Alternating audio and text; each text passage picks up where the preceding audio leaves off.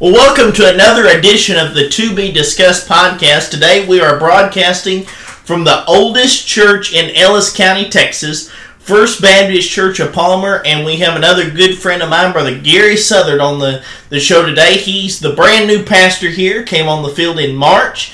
Uh, he is a well-respected, well-known pastor, church planter all over Texas, and it is such an honor uh, to have him on the show, not only because he's an esteemed guest uh, overall, but because he means so much to me personally. I spent some time with him in the summer of twenty twenty, uh, living with him, spending time with him there when he was uh, a pastor of a church plant there in Houston, and got to know him real well, him and his wife, the lovely Miss Rhonda, and, and uh, they've been a blessing to me, and so I want to bring him on and uh, let him bless your soul today. Brother Gary, just a, a, a wonderful blessing to have you on the show today. Well, I appreciate the opportunity. This is a first for me. I've never done this, so I'm excited to see how it turns out. But, uh, well, you know, you've been doing this a long time, and so I wanted to, to let you just kind of give your testimony, how you got started and everything, uh, from from being saved and and uh, in ministry, and you've got a lot of knowledge to share, so whatever you want to share with us, we'd, we'd love to have it. Well, the knowledge I have is basically... I could tell you what not to do more so than what to do, because I've learned about a lot of trial and error. But um, I was saved in nineteen seventy at the age of ten years old, mm-hmm. and uh, it was on a Wednesday night after church. Uh, we had the boys' auxiliary class and called Galileans, and uh, I remember our teacher going through the Roman road and realizing I was lost, and got home and and uh, kind of had a big family. It was me and, and uh, four other siblings, and so my bedroom being the oldest, I, I had my own room to myself, and it was the washroom, and the and so in my bedroom I had the hot water heater and the washer and the dryer and a little bed and the back door, and so that was my bedroom, but I was glad to have it. And I remember that Wednesday night when I went home that I had turned out the light and saw the flame underneath the hot water heater, and I got to thinking about hell and how real it was and the lesson we'd had, and I just climbed out of my bed and got on my knees and asked Jesus to forgive me my sin and invite him into my life as my Lord and Savior. And uh, at that moment I got saved. Mm-hmm. And uh, it wasn't maybe a week or so later I got baptized at Sheridan Terrace Baptist Church, and um after some time, I just kind of got out of the will of God. When I was about fifteen, sixteen years old, I quit going to church till about twenty-two or twenty-three years old, and uh, got married in that time to my wife, Rhonda, from Tyler, Texas. And uh, I tell people I'm from Palestine, so I had to go to the big city to find a girl who would marry me. So I went to Tyler. And... Uh, Not long after that, about seven years, we had our first son, and uh, that kind of, oh, I call it turning the light switch back on. I realized I needed to, to go to church, and I didn't want him to be one of these kids that gets dropped off. I wanted to be a parent that at least would take him, mm-hmm. and uh, so we started going, and our second son was born, and, and my wife got saved in Texarkana, Texas, wow. at... Uh, uh, Uh, a church there that, kind of a funny story, but uh, our boys were young and, and, you know, not knowing any better, there was a sign in this guy's yard that said free puppies. And I told my wife, I said, man, that's our kind of price. And so we went over there and met the guy and his wife, and they were about our age, and they had three boys about our age. And um, come to find out, we got to eating dinner with them, and she could cut your hair, and so we were having uh, fellowship. And uh, turned out he happened to be one of the young deacons mm. of the church there in Texarkana, and uh, because of him and his wife's influence, we got back in the church, and Rhonda got saved, got baptized there, and then uh, I surrendered to preach in that church back in nineteen eighty-six, mm-hmm. and um, as soon as I surrendered to preach and Rhonda got saved and baptized, we got sent to Arlington, Texas. And so we were living in Arlington, Texas with a company I was working for. and I uh, went to uh, Grace Temple Baptist Church, a B M A church there, and met uh, Brother Carl Willis was the pastor.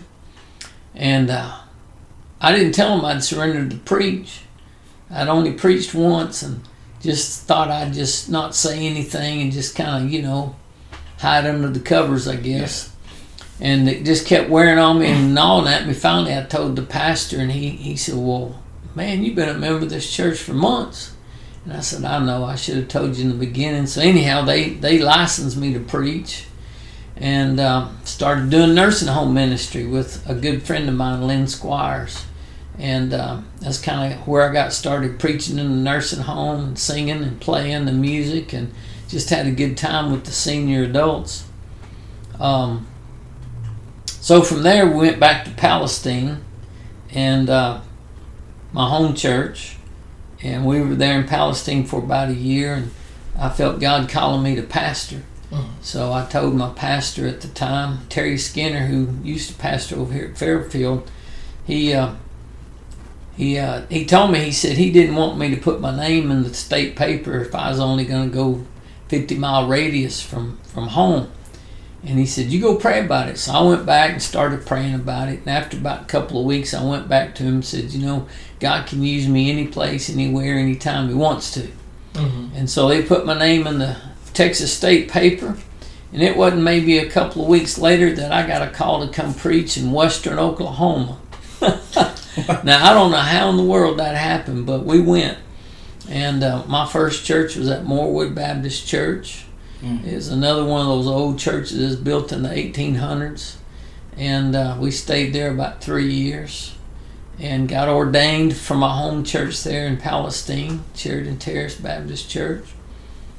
And uh, from there, we went from, from Western Oklahoma to uh, back to East Texas, where... Uh, I pastored Antioch Baptist Church for about five years. And after that, um, well, while I was there, we went to the Baptist Theological Seminary in Jacksonville, Texas. And uh, I went on the Old Man Program. The Old Man Program, you had to be thirty years old or older and at least pastored a church for five years or been a pastor for five years. And so I qualified. And uh, one of the deacons there... Uh, Calvin Lassiter offered to pay uh, for most of my uh, seminary. So I took him up on it and went there and, and uh, uh, graduated with honors and, and uh, a degree in theology. And then in nineteen ninety-five, when I graduated, I had a church call me down in Houston. And uh, it was uh, Lakeland Baptist Church. And we went down there as pastor in November nineteen ninety-five. Five, and uh, stayed there for thirteen years. Wow. And while we were there, we uh, saw a lot of souls saved and a lot of people become members of the church.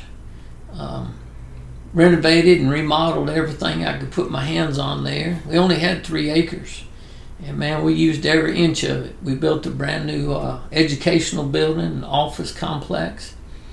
Uh, we were doing three trips a, a, a year to Mexico. Wow. And uh, we were building houses in uh, Juarez, Mexico. And so in the springtime, we would take the the uh, young couples that wanted to go and build a house, and we'd do it in one weekend. We'd mm. get there on Friday afternoon and start building all day Saturday and, and Friday afternoon and all day Saturday and have it done, just the shell of it by Saturday evening. Have a worship service and go to the market and then head back to Houston. And so in the summer, our youth would go. It was really hot. I went a couple times, couldn't handle it. So the youth and they would go oh, every year. And then in the fall, the men would do a trip. So we were building about three houses a year plus working on a mission there. And we did that for about eight years straight. Um, oh, that's awesome. Went to Africa in nineteen ninety-six. Uh, Ghana, West Africa. I was looking at going there as a missionary. Uh, and uh, so I went there on a fact-finding tour and spent three weeks. And uh, while I was there, we helped them organize the B M A of Ghana, the B M A of Africa, there in Ghana, West Africa. And uh, they had hundreds of people show up, mm-hmm. came in on buses and uh, vehicles, and they had a big college choir singing, and I, I know there had to be at least three, four hundred people there. And uh, they were under the impression that the more members you had show up, the more votes you had. And I had to be the one to tell them, no, that's not the way we're going to organize this. It's going to, every church only gets three votes. Mm-hmm. And uh, they weren't too happy with that. I thought we was going to have an uprising, but uh, it worked out well, and it's still going on. In fact, uh, I plan on going back to Africa probably this next year, uh, twenty twenty-three, and and see uh, the guy that's still there, Dude Bohenan. He's in his late nineties, and uh, we're setting up a, a um, non-profit organization to be able to continue to fund this work that's going on there in, in uh, Ghana, West Africa. Wow. So I'm going to go and meet some guys and make sure that, you know, we, we've got some good guys in place so we can continue to work uh, long after we're gone. And so um, it's called Arizona. Okay. Uh, Uh, mission uh, ministry, Arizona min, uh, ministry. My uh-huh. friend that uh, is out in Prescott, Arizona, I met when I was in uh, Arlington, right at uh, Grace Temple Baptist Church. We've been friends ever since.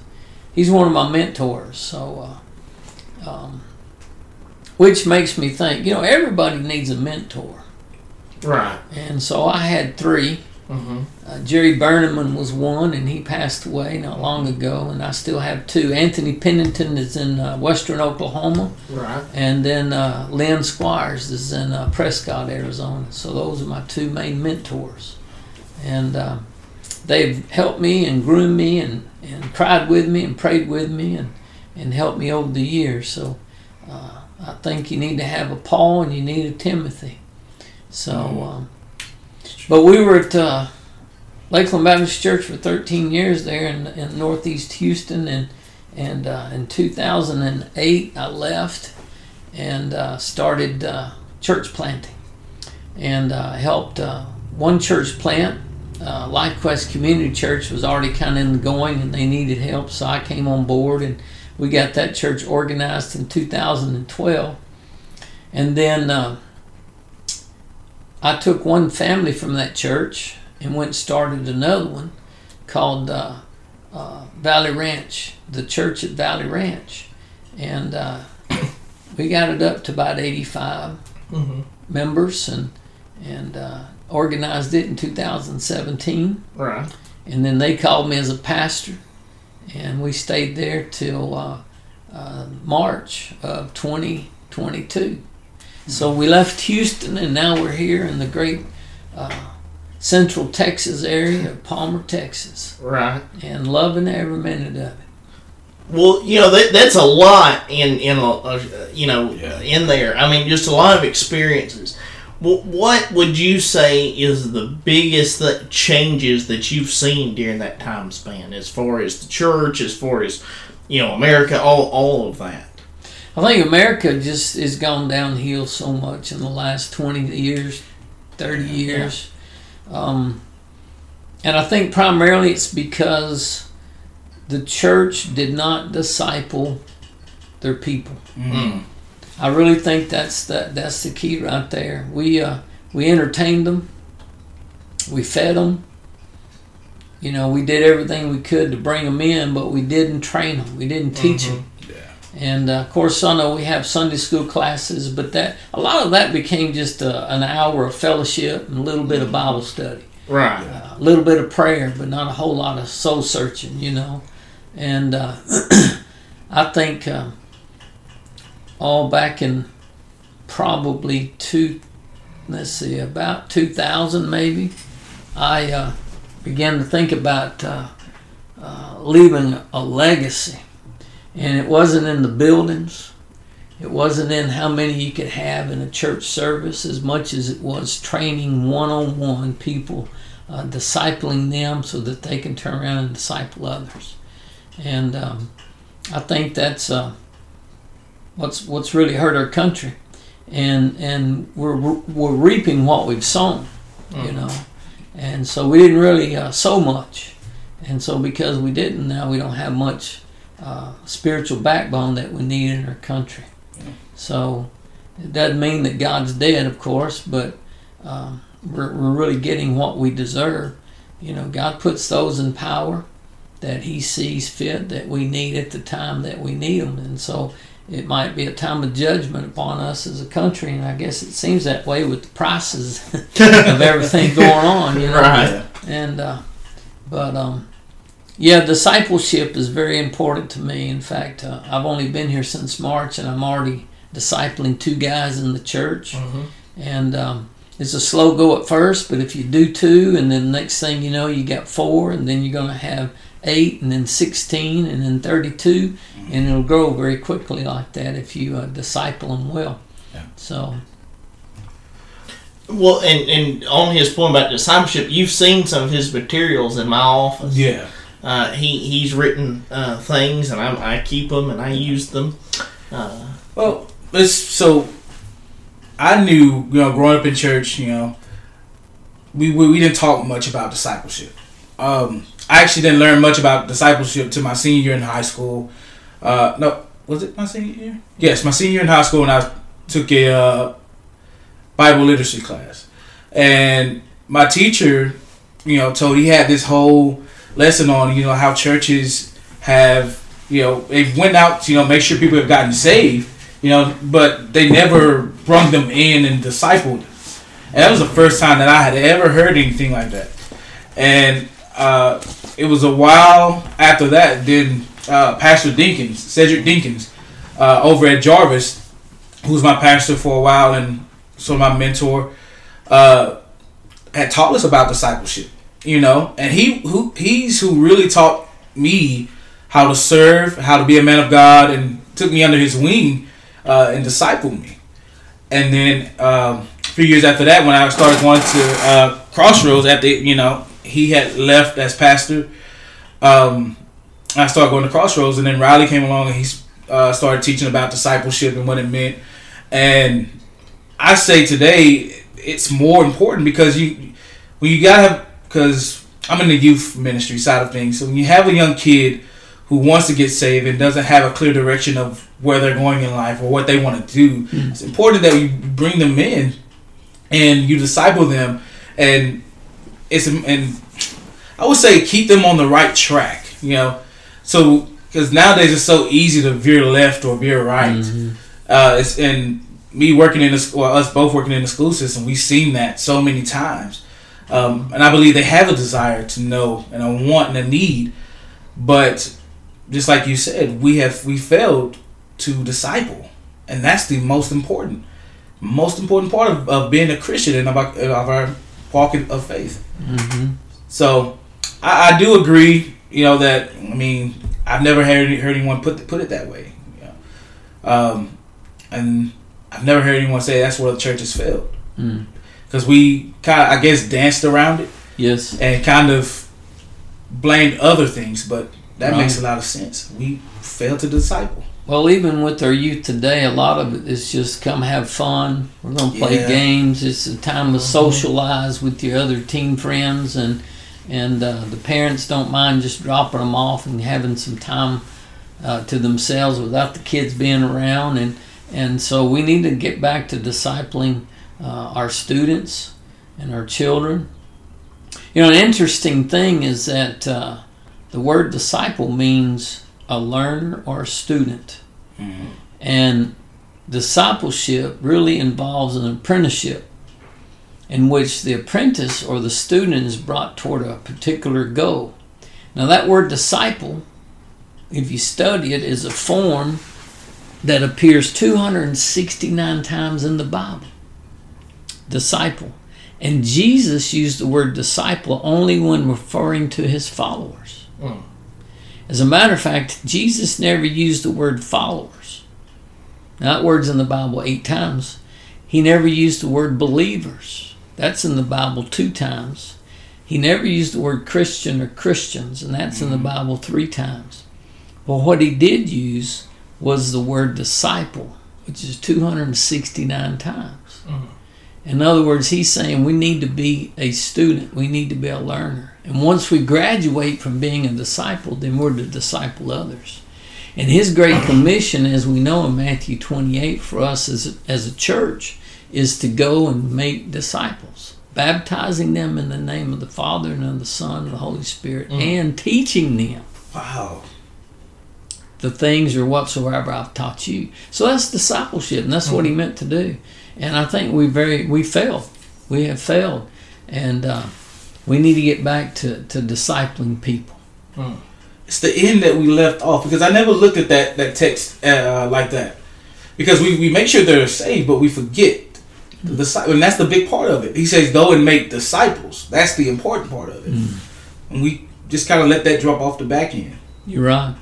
As a matter of fact, you know, right now, because Roe uh, versus Wade has kind of been overturned and gone back to each individual state to decide whether they're going to permit or whatever the laws are going to be about abortion. And yet we as Christians, we see people get saved. We And when they do get saved, very few do we really stop and celebrate, because mm-hmm. we've got, you know, I have two sons, and when they were born, man, that was the greatest time in my life. Mm-hmm. I had family come, we celebrated, right? Mm-hmm. And uh, we'd even dedicate them to the Lord, those little babies. And we nurtured them, and we clothed them, and we fed them, and we educated them, and in hopes that one day they would become a grown man and, and be able to be self-sustaining.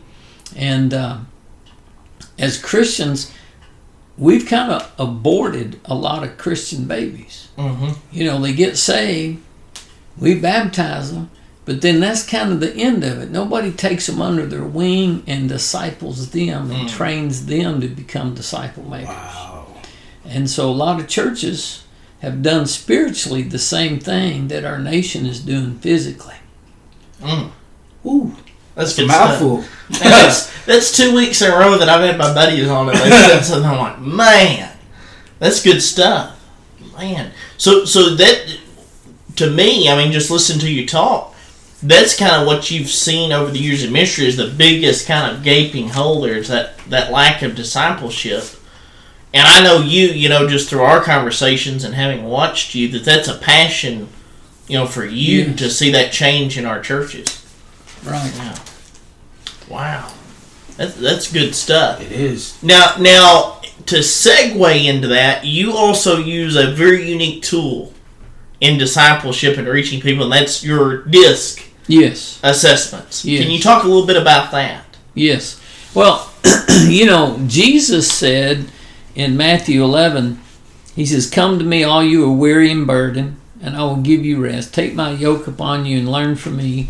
For I'm gentle, humble in spirit, and you will find rest for your souls. For my yoke is easy and my burden is light."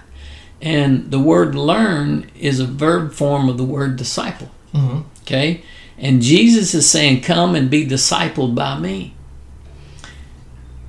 And that's a wonderful invitation to the process of discipleship. Mm-hmm.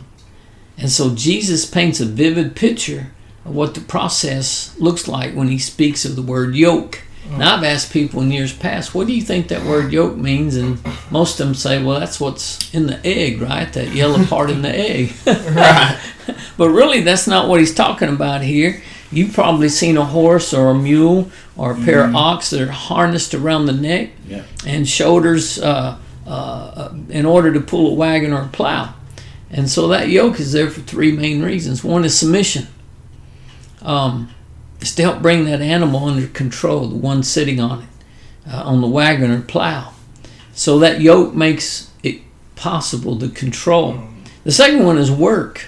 You know, the yoke uh, implies responsibility. When a person is yoked to something, they go out there, they, they're doing it on uh, purposely. They've got uh, an idea in mind for uh, for those animals to do something, to accomplish something.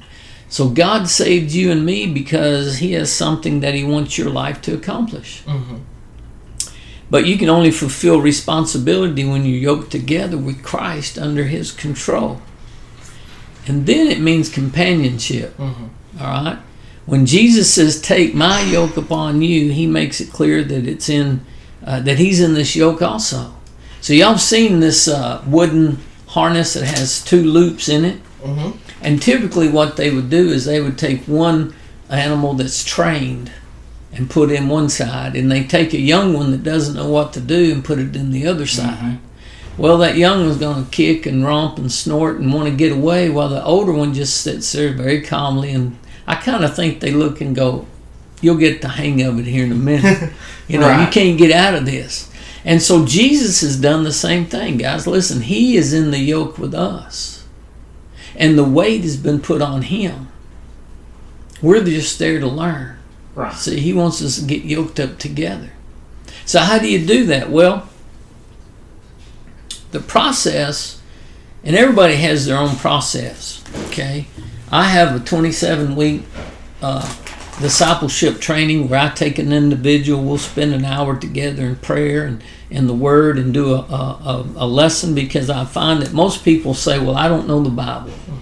And that's why they don't talk to others about Jesus. They're afraid they're going to be asked something that they don't know. So we spend uh, these twenty-seven hours, these twenty-seven weeks together, and after we do our, our time together, we'll go out in the community, visit somebody, we'll go out and look for somebody lost, and just begin to get engaged with them in that, in that way.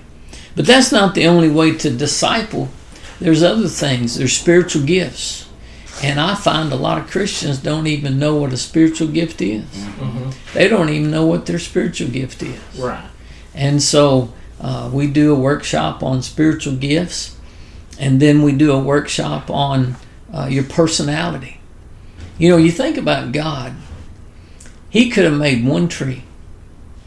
It would have been good for firewood, been good for building homes. It would have been good for uh, uh, any lumber project. It been it could have had fruit on it, and that one fruit could have sustained us. And uh, Uh, that one tree could have been good for shade and for trees in the air and squirrels too. But the thing is, is that he didn't do just one tree. If you ever Google it, you'll find out there are thousands of different trees, different sizes, mm. different shapes. And so God, whenever he does anything, he goes to the nth degree of his creation. Just like you and I, he's he's created us with, with uh, a personality, with a, a character, with a, a talent, right? He He's gifted us in many areas, given us a spiritual gift at the time of our salvation. Mm-hmm. And then one of the things that I've discovered is that he has given us a personality that uh, that's different from others. You know, just like God likes variety, we have different um, nationalities, different skin colors, different hair, different eyes, Uh, you know, different heights, different what. Mm-hmm. God likes variety. And so he did the same thing with our personalities. And so along with discovering your spiritual gift and being discipled, you begin to realize what your personality is. And a lot of conflicts in a church is because you got different personalities that don't understand each other. Right. You know, there's some that are just direct and to the point, and mm-hmm. they can hurt others who are more caring and nurturing. And uh, you got some that are very uh, uh, uh, detailed-oriented. They want to follow the rules. Mm-hmm. And, and then you got some that like to break the rules and just have a good time. Right. And so there's a lot of potential there for, for you know, problems when you set up committees mm-hmm. and teams. And so I find that we need all these personalities, just like we need all the spiritual gifts in the church for that church to run smoothly. And Uh, To, to accomplish the work that God has for our church. And so we have an assessment that we give to uh, uh, our church members. I'm new at this church, so we haven't started it yet, but in the previous churches and in both of our church plants we did, uh, we, we took them through a, a member assessment. And uh, I think it's a great tool because it assists the church in knowing the real person behind the new member, and also behind the other members in the church. Mm-hmm. And uh, you begin to appreciate the differences rather than allowing the differences cause the conflict and the struggle. Right. So um, we get to learn how they're going to act and react in various situations, and their strengths and their weaknesses. And so um, we disciple them. We do a member assessment with them, and then we do some ministry team workshops. And in these workshops, we have how to study the Bible. A lot of people don't know how to study it. We have uh, all about rewards. That's a short workshop, but in that workshop, we, we teach people that everything you do in the service of God, He's going to give you a reward for. He's not going to end up Him owing you. He wants to... He, when you go out to witness, most people like to witness to people like they prefer to be witnessed to. Some direct, to the point. Others all about information and details. Others just about having fun, and they might get to the Bible, might not, you know. Some are just caring and nurturing, don't want to say anything that might hurt your feelings. I remember one time in our living room, this young lady was uh, feeling convicted, and uh, we were leading her to the Lord. And uh, just about the time she was about ready to realize that she had sin in her life and she was going to repent, my wife says, "Oh, don't worry, don't worry. It's okay. God loves you." And I'm like, no, you got to let the sting a little bit. You got to let that sin sink in before you get saved. And so it just depends on the different personalities as to how you lead someone to Christ mm-hmm. and the direction that you go with them. Um, And then we also do a workshop that's called uh, DISC Kids, and that's a parenting workshop. So once you've done the Enhancing Couples Workshop and you learn your personality and your spouse's personality, then you can begin to learn your children. Mm. You know, there's a verse in the Bible that says to train up a child in the way he should what? Go. Go. And when he is old, he will what? Not depart. Not depart from it. That's a very misquoted uh, and interpreted verse in the Bible. Hmm. What that's saying is that God has created that child with a particular bent, hmm. his personality or her personality, and she's going to go or he's going to go in that direction. But as a parent, our job is to discover what that is, and then we help them and groom them to go that direction. And so I wished I'd learned this when I was raising my two kids.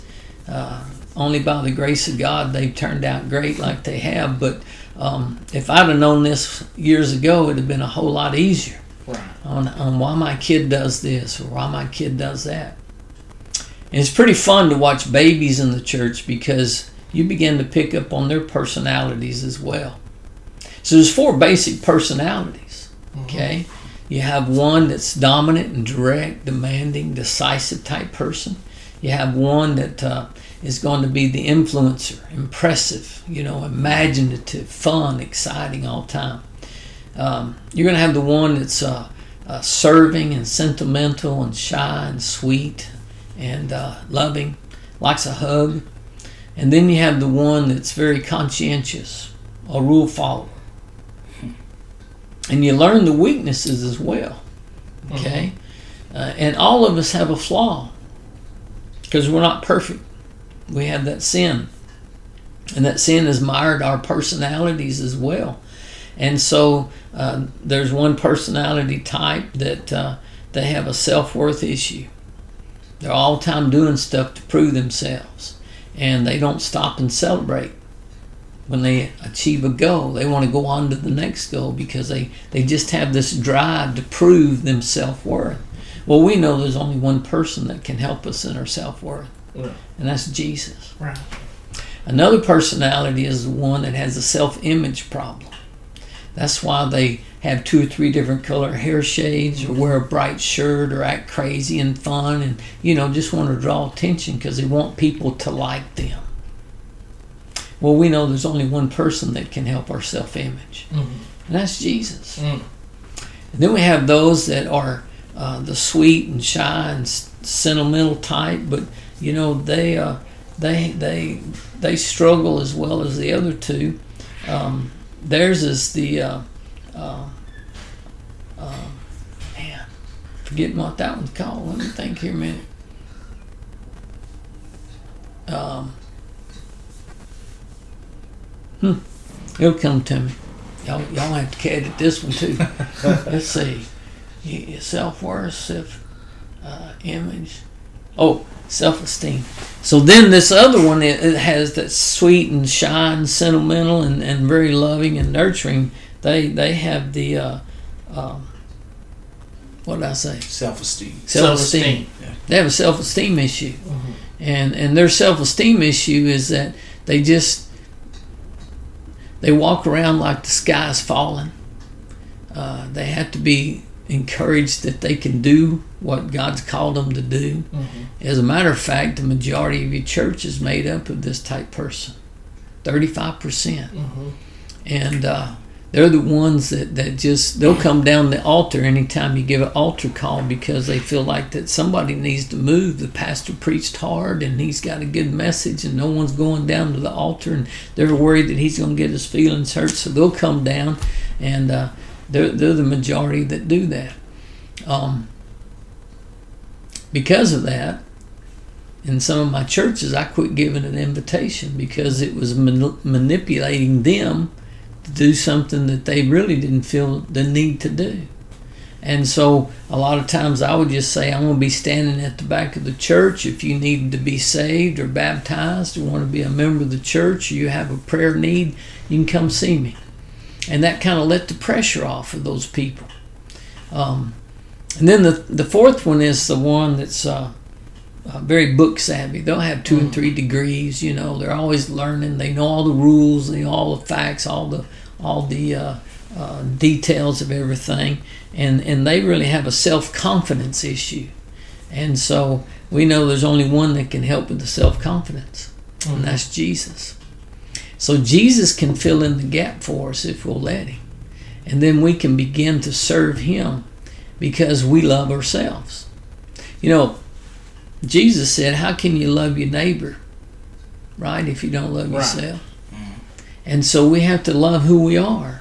In other words, we need to love who God created us to be. Mm-hmm.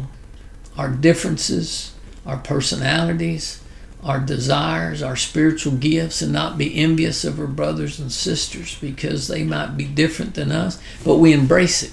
Mm-hmm. And so that's discipleship training.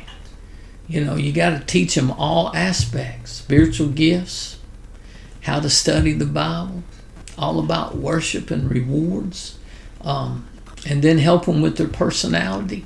Let them know who they are.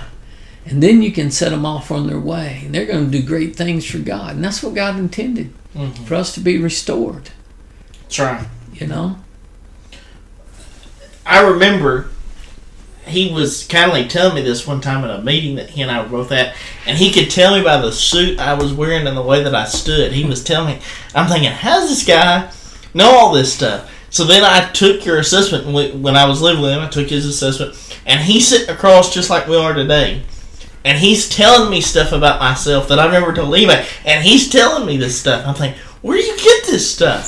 You know, but, but it's a help when you're ministering to people to be able to know those things. Yes. You know, because he took what he knew about me and, and he was able to help me piece things together. You know? it, it it unlocks, you know, the mind and the heart. You mm-hmm. know, because, because a lot of things we hold in, uh, we keep it to ourselves.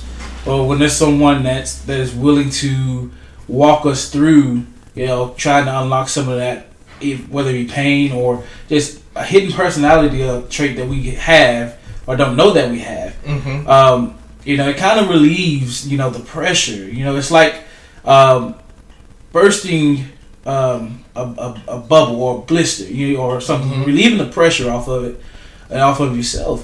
And it's a spiritual help, you know. Mm-hmm. Uh, and I, if if I could, I said, man, every church needs that.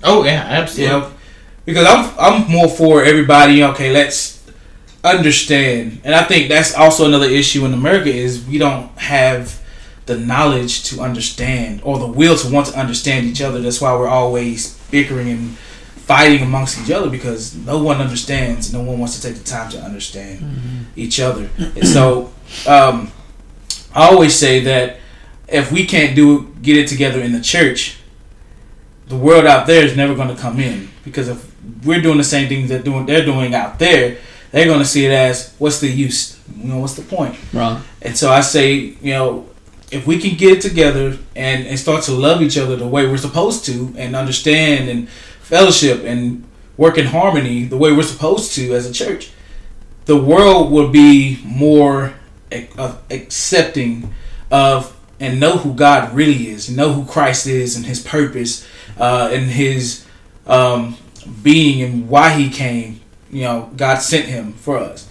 But if we can't do that, then, you know, things are going to continue to go the way that they're going. I agree. You know, when you think about the life of Jesus and you kind of study it, you know, he wasn't very popular among the religious ones. Mm-mm. And the Pharisees and the Sadducees. And, you know, Jesus himself was a rabbi. Jesus was a, a priest. Jesus was a teacher. But he did it differently. Mm-hmm. You know, most of the time in, in, in uh, his life, you would go and you'd pay a priest. You'd go and pay a rabbi to teach you, and you'd go to their house or you'd go to their uh, school that they had, and you would sit and listen there. Jesus didn't charge. And Jesus went out to where the people were.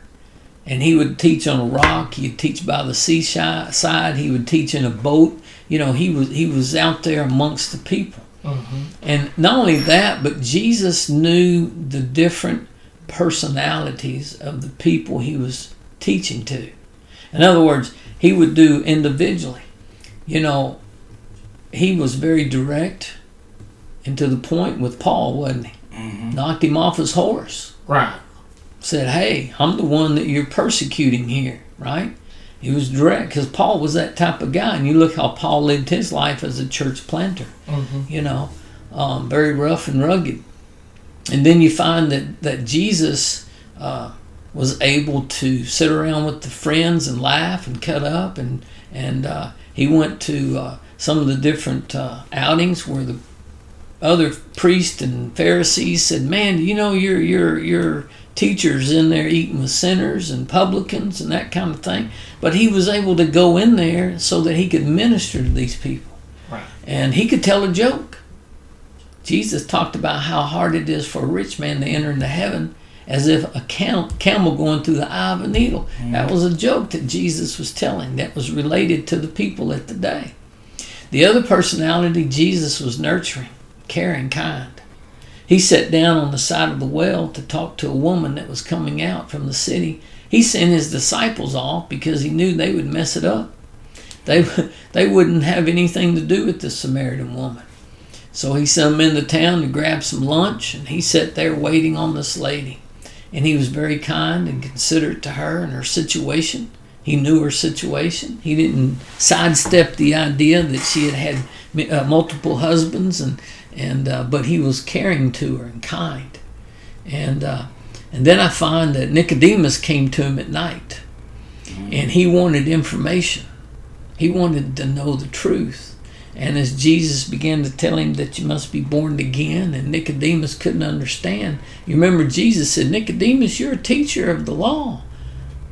How come you don't know these things, you see? So Jesus knew who his audience was at the moment he was speaking to, whether it was in the crowds or whether it was one-on-one or individually. And you see, he left us with the same ability. We have to learn who we're reaching, who is our audience, who are we talking to. And when we, uh, when I go out and uh, we go to different people's homes and we begin to engage with them, you just look around and see the environment that they're in. Mm-hmm. You know, what do they drive? How do they dress? How do they act? Do they make eye contact with you? Or would they prefer to stand by your side? So you begin to learn how you can minister to the different people like Jesus did. And you know, I'm not great at it, but I know who is, and that's Jesus. Right. And if we depend on the Holy Spirit, he'll guide us and direct us. Mm-hmm. And then we can begin to see new people saved. And not spiritually abort them, right. But bring them into the fold and help nurture them and disciple them and teach them to go out and do the same thing. And that's what Jesus was doing. Hmm. He wasn't about a building. He wasn't about, you got to come down this aisle. I mean, he didn't even have an aisle, you know. Come and pray at this rock. He wasn't like that. There's another thing that, that, that brings to mind. You know, Jesus didn't go by any titles. He didn't go by Reverend Jesus. He didn't go by Bishop Jesus. He didn't go by Pastor Jesus. You know, it was just Jesus. And see, our society, as far as the religious side of things, look at what we do today. Mm-hmm. You know, uh, matter of fact, uh, uh, this church asked me, what did I like to be called? Did I want to be called pastor or brother or what? And I said, my name's Gary. Just call right. me Gary, you know. I'm not better than anybody else. I'm a sinner saved by grace. Mm-hmm. And I want to reach others by the same way, you know. We put too many walls up between us and the lost world. Mm-hmm. Like you said earlier, you know, that's why we have a lot of differences and people fighting and fussing and feuding out there, is because we try to establish all these walls around us. And uh, we cut people off. Right. Yeah. You know. And that seems to be a popular thing in this society. And something that you always see, and, you know, the world tells, you know, cut everybody off and just, you know, be you, live by yourself, be your, you know. It's like, that's not, that's not how you build a relationship or friendship, you know, or anything, no. you know. And we have a lot of society believing that, hey, I can do this on my own. I don't need anybody. And that's not true. That's not the way God designed us. That's not the way He created us. Right. We're meant to be relational. Yes. Mm-hmm. Yeah. Yes. Yeah, you and I have talked about it a yeah. lot. You know, yeah. I've pre- you've heard me preach it, and, yeah. and we've taught that, that that you know we're we're meant to be a relational relational people. Brother Gary, you know, I could listen to you all day and and, and, and everything, but we are so appreciative um, that you were willing to come on and, and share, you know, your experiences. Uh, share your training, you know, uh, that, that God has blessed you with. And, uh, you know, what what an honor, what a blessing to call you friend, yes. uh, to call you mentor, and and to have you on my show. I mean, it, it just meant the world to me when you said you would come on. And uh, so I told him, I said, we're going to make a trip to Palmer. You know, yeah. we're, we're going up there. As soon as you gave me the go-ahead, I said, that's what we're doing. And uh, so glad, so glad to have you on. Are there any questions you want to close with for him? Um, not at all. I mean, I am honored, you know, to have you. My first time meeting you, and I've learned a ton, uh, a lot as far as opening my eyes to a lot of things within the church, and just like you said earlier about um, how, you know, as a church we fail to disciple. You know, mm-hmm. never really thought about it that way, or never because I've never heard it, but since I've heard it, it's given me a new mindset. You know, okay, on what to do and which direction to go. Uh, with young people or people in general. Um, I learned a ton, and it's been an honor to have you on our show and just to learn something new, and for our listeners to learn something new as well about uh, God, about Jesus, and not just religion. Mm-hmm. You know, yes. um, Christianity is not a religion, it's a relationship. That's right. That's it. And so that's what we're trying to do here, and, and want our listeners to understand. And Uh, this is just another segment, and I'm glad that you uh, agreed to be on the show. Well, I appreciate it. It's my honor, and I, I, I just I just love meeting people. And, and you know what? Everybody's got a story, mm. right. and everybody likes to tell their story. Mm-hmm. And we need to take time to let them. Right. Jesus was a good listener, you know? Yep. And we need to be too. And the more we listen to people, the more we can figure out how they are and how we can minister to them mm-hmm. through who God made them to be. Yeah. yeah. So, thank y'all for having me. I enjoyed it. If we keep having these guys on, like we had Brother David last week, we had Brother Gary this week, we're going to feel like we're taking our people to seminary. I mean, we've had some good good stuff. Yeah, man. Two weeks yeah. in a row. I mean, yeah. just right one right after the Knowledge other. Fact. Wow. But, uh, well... there you have it, folks. That is Brother Gary Southard, my great friend, my mentor, and uh, the pastor of First Baptist Church of Palmer, Texas. If you're in the area, be sure to come. Uh, you have service at uh, ten fifty on Sunday mornings, and uh, be sure and stop by. They would love to have you. They also have a, a wonderful uh, kids academy down here. What? what go ahead and, uh, and plug it. Uh, what um, age groups do you cover in your academy here, brother? Yeah, we do uh, uh, kindergarten through uh, fifth grade. Okay. We have a, a, a an early drop-off in the morning, and then pick back up in the afternoon while school's going on. And then during the summer, we have a summer camp for kids here at uh, First Baptist Church uh, Palmer Academy. So we'd love to have any kids that are in the area that would like to have some time. We take a lot of field trips during the summer, mm-hmm. and uh, They got a great playground that they can get on and have a good time there. Plus, they're learning the Bible. So mm-hmm. we have chapel two times a week, and it's one of my highlights of the week to get to teach those kids. So we'd love to have uh, you and your family. And uh, come visit our church. It's a historical building. It's mm-hmm. been here since nineteen hundred. And next year, November, we're going to celebrate one hundred fifty years wow. of First Baptist Church of Palmer. Wow. So uh, just come and, and check us out. We'd love to have you.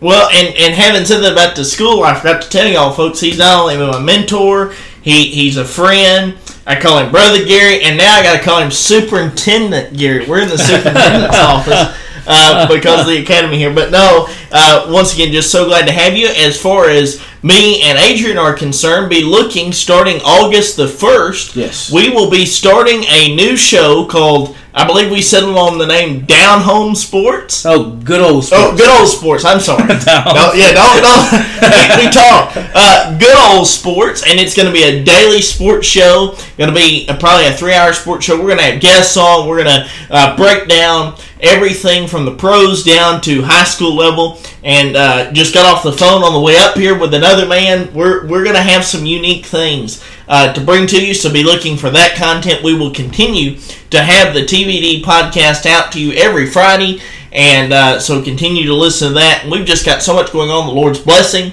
We're excited, yes, and yes, we indeed. want you along for the ride. Well, that's all for the T B D podcast this week. We'll see you next Friday with another special guest. God bless.